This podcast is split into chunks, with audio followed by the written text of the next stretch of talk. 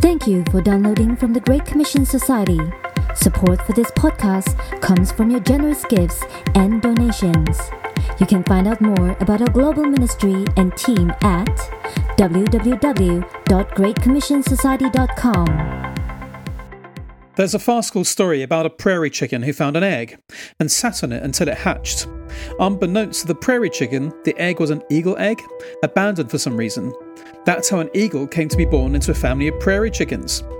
While the eagle is the greatest of all birds, soaring above the heights with grace and ease, the prairie chicken doesn't even know how to fly. In fact, prairie chickens are so lowly that they eat garbage.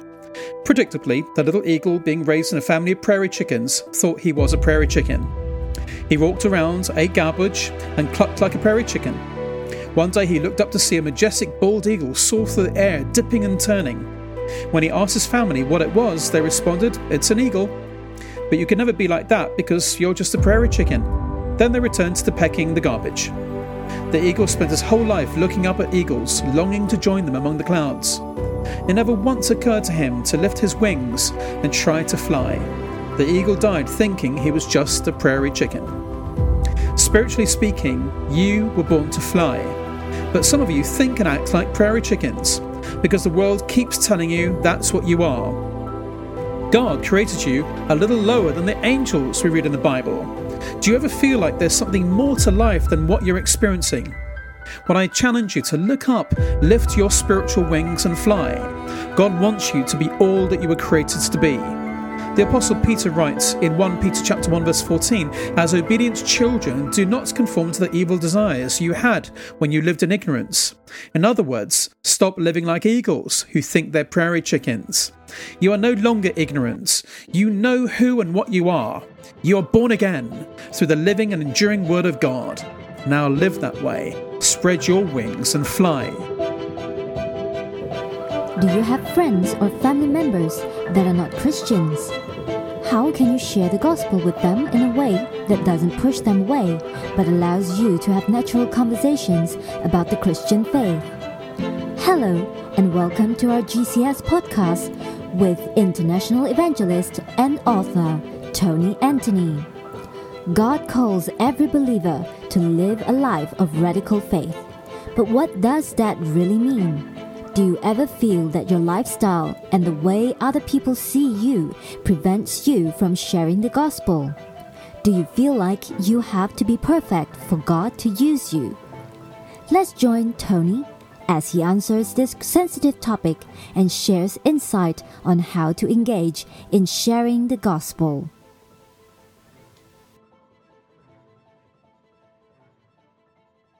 God doesn't call the qualified, He qualifies the called. We've previously focused on the importance of recognizing, empowering, and supporting the Ephesians evangelists amongst us.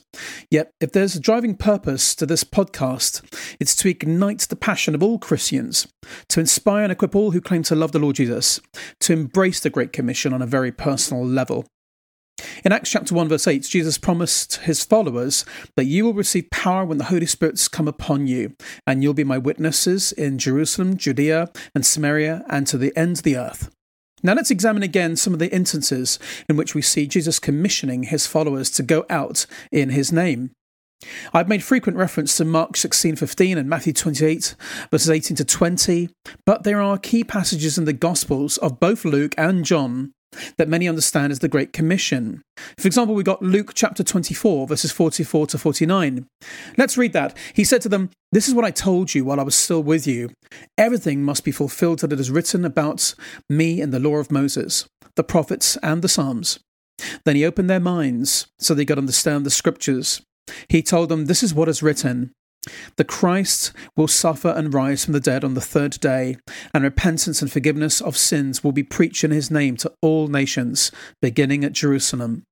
You are my witnesses of these things. I am going to send you what my Father has promised. But stay in the city until you have been clothed with power from on high. We also read in John chapter 20, verses 19 to 23.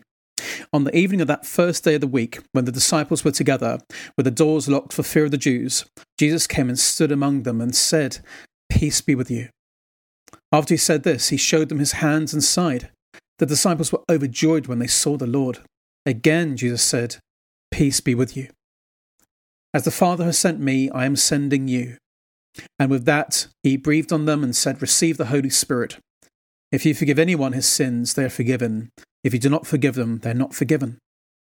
You know, there can be little doubt that the Great Commission is given to all disciples of Jesus Christ.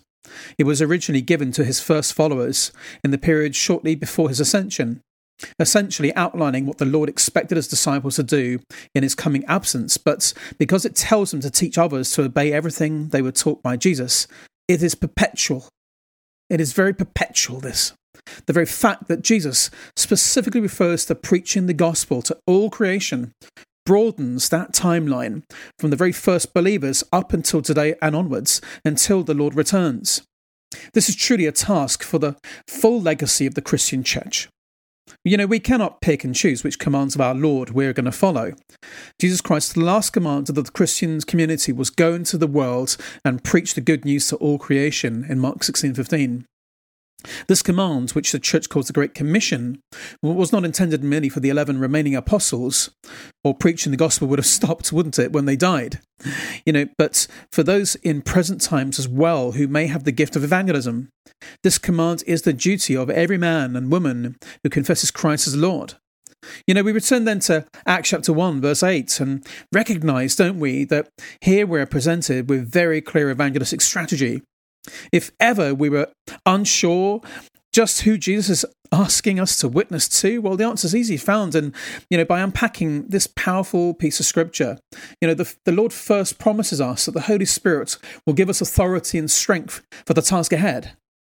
When he speaks about being witnesses, he means we're to be just that people who tell what they've seen and experienced to others who've not yet seen and experienced. Where are these people? Jesus addresses this next. They are first in Jerusalem, second in Judea, third in Samaria, and finally throughout the ends of the earth. What does that look like for us today, though? I mean, let's consider Jerusalem. One reason the Lord Jesus instructed his disciples to start in the city was because it was where they were, it was their home. And what better place to start than on our own doorstep?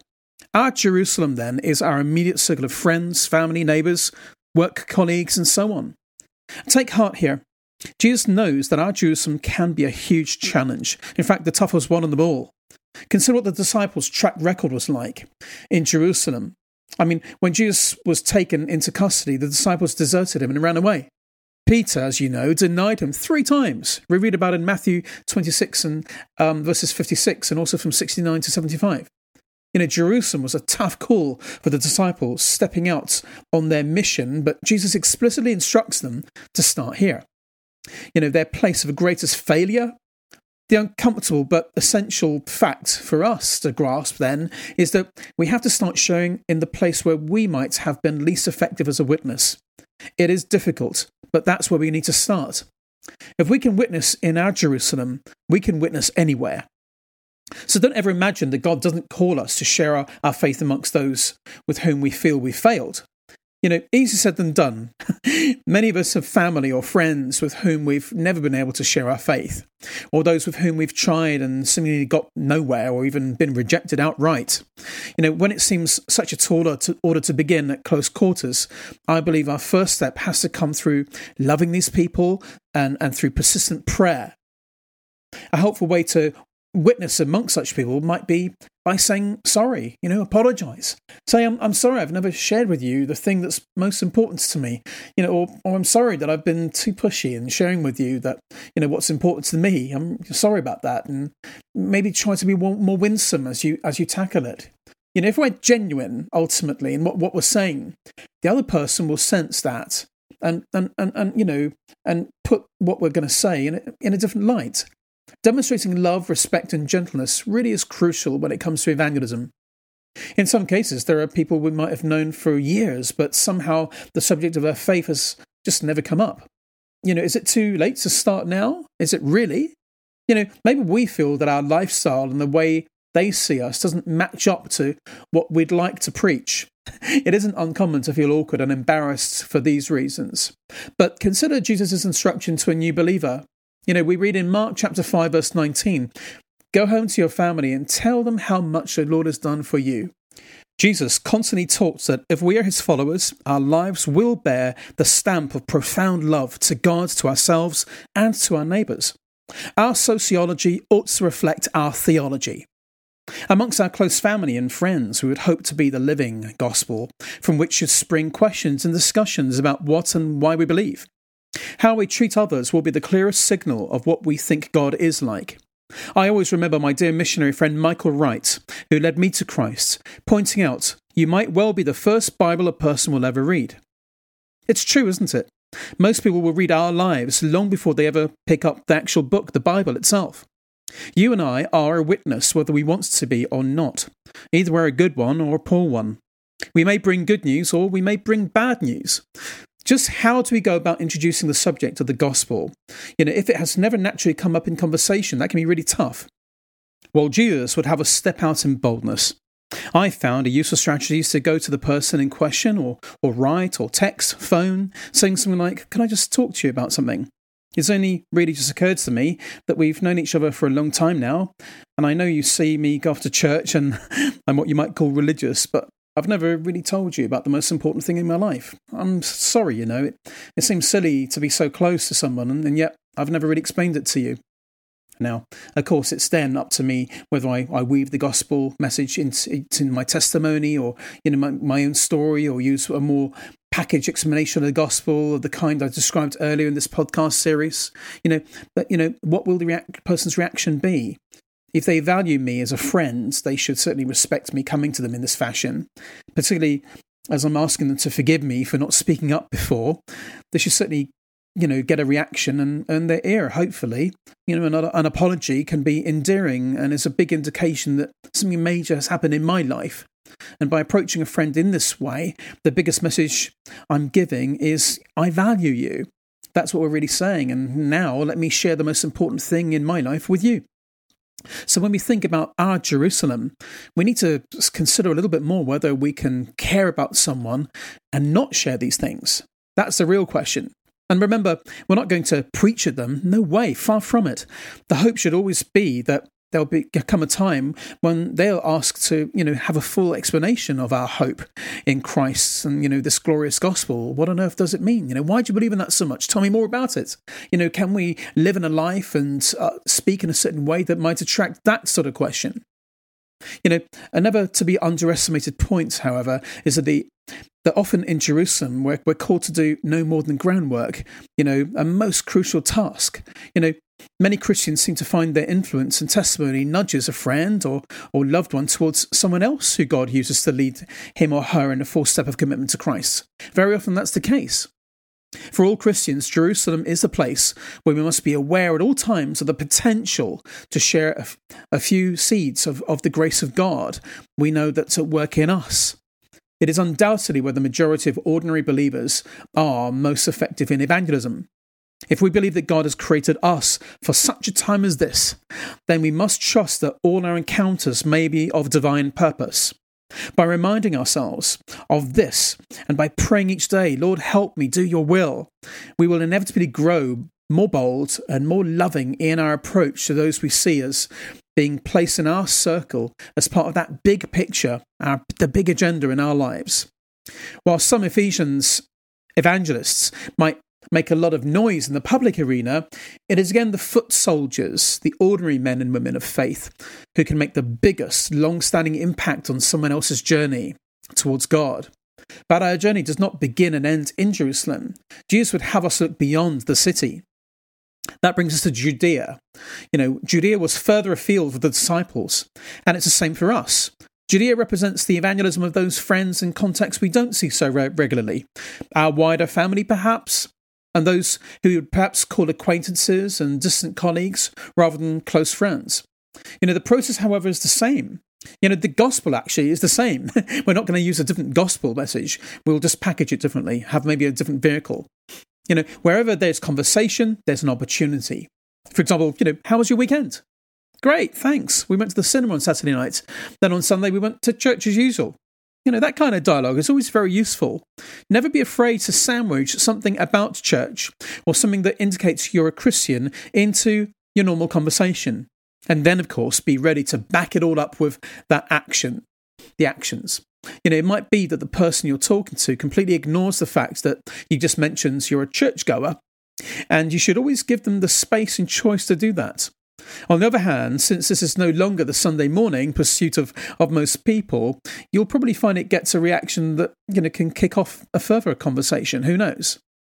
If Jerusalem and Judea pose a challenge to the first disciples, they would feel especially in need of the power of the Holy Spirit when Jesus mentioned Samaria. I can just imagine a few hard gulps as they swallowed this piece of the command.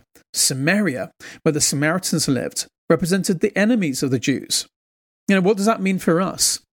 Well, well, you know, the mind boggles. I suggest this means Jesus asked us to evangelize amongst people we might find it very difficult to like and get along with, and people that find it very difficult to like and get along with us. You know, people who might not care too much for us at all. You know, this might be very tough. But again, where there's a relationship, even poor relationship, there's communication. And where there's communication, there's a possibility for the gospel. Jesus told us, love your enemies, do good to those who hate you, bless those who curse you, pray for those who ill treat you.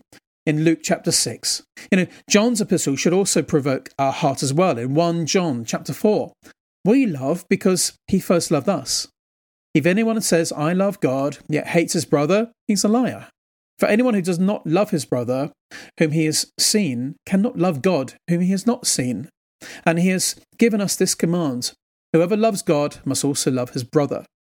Indeed, really challenging, but the more we love God, the easier it will become to love people, whoever they are. And we cannot love other people without caring for them. Perhaps in some cases, a prerequisite for love will be the needs for forgiveness. Jesus was very clear on this matter in his parable of the unmerciful servant, recorded in Matthew 18, verses 21 to 35. You know, here, a servant pleads for mercy at the feet of his master over a huge debt he can't pay. Taking pity on him, the master cancels the debt, letting him go free. But no sooner has this happened than the servant, we're told, goes to a fellow servant who owes him a relatively smaller debt. Despite this man's pleas, the first servant is unforgiving and has him thrown into prison. The master, of course, hears about this wicked act and confronts the servant. You know, we read, You wicked servants, he said, I cancelled all that debt of yours because you begged me to. Shouldn't you have had the same mercy on your fellow servant, just as I had on you? Well, isn't it true how easy we for, you know forget as well? You know, we get a forgiving heart when we have a forgiving heart. The crux of the gospel message is forgiveness. Forgiveness of sins, my sins. And the direct consequence of God forgiving me is that I'm compelled to forgive others. Colossians chapter 3 verse 13, forgive as the Lord forgave you. True forgiveness in human terms is extremely hard. It's really tough. And in some cases, it can be impossible. Yet the forgiveness of God, by its very nature, makes all things possible. For some people, it will be the experience of your genuine forgiveness that speaks louder than any other words as to the truth of the grace of Christ abounding in your life. Perhaps then Samaria has the most powerful potential for evangelistic efforts and for the power of the gospel to be doubly revealed by our witness of forgiving as we forgive. You know, Samaria might present a challenge to the early disciples and to us today, but once again, we can only look at Jesus as our example. People whom many others would have labelled difficult or undesirable surrounded him day by day, yet he was labelled a friend of sinners, wasn't he? One of the many so intriguing things about Jesus and the Bible is that he was comfortable with sinners, and they were comfortable with him too. So please keep in mind here that he didn't just spend his time having a social chit chat with some people like this, he also taught them about the kingdom of God. He confronted them. The danger with our family, friends, colleagues, neighbours, and acquaintances, and so on, yes, even our enemies, is that sometimes we're so keen on maintaining the relationships that we completely ignore the evangelism. You know, there's no relationship on earth that takes priority over our loyalty to Jesus Christ. And we've got to remember his example above all others. Jesus lovingly pointed out to Nicodemus, an older man with considerable prestige and knowledge of the scriptures, that he was ignorant of heavenly things. We read that in John chapter 3. Jesus also lovingly told a Samaritan woman that she could never worship God without facing up to her moral sin in John chapter 4. So, what does this tell us? I believe it shows us that the relationships that Christ formed, close and distant, led directly to confrontation and sometimes rejection. This is a potential consequence for us as well, I'm afraid. As we've already looked at this, we know there are spiritual powers and principalities at work, fiercely at work trying to take us down. So, when we're looking at matters of the soul, we're very much in a war zone here. It really is a war. Rejection and even persecution shouldn't exactly surprise us then, should it? But, but what is the Lord's example? What is it? Jesus looked at him and loved him. We're told of our Saviour in his encounter with the rich young man who couldn't handle his message in Mark chapter 10, verse 21. And what greater love in the face of rejection was ahead. Jesus praying, Father, forgive them, while the crowd hurled abuse as he died on the cross. You know, our message will be rejected. Of course it will be, sadly to say, friends. And sometimes that will mean personal rejection too. But please take heart and persevere. For whilst we sometimes walk on stony, rocky grounds, we're also surrounded by rich, fertile soil that is ready and waiting for the seeds of the gospel to be sown. Jerusalem, Judea, and Samaria are areas that require serious personal investment. Just as Moses found himself wandering the desert with his people, so too we might have to prepare ourselves to persevere long and hard in the hope and expectation that our witness will lead our friends, loved ones, and acquaintances to the promise of God. Our desert quest must continue, and so let's pack our bags with a new set of skills and step out into this new territory. We hope you enjoyed the message. Please subscribe and leave a rating and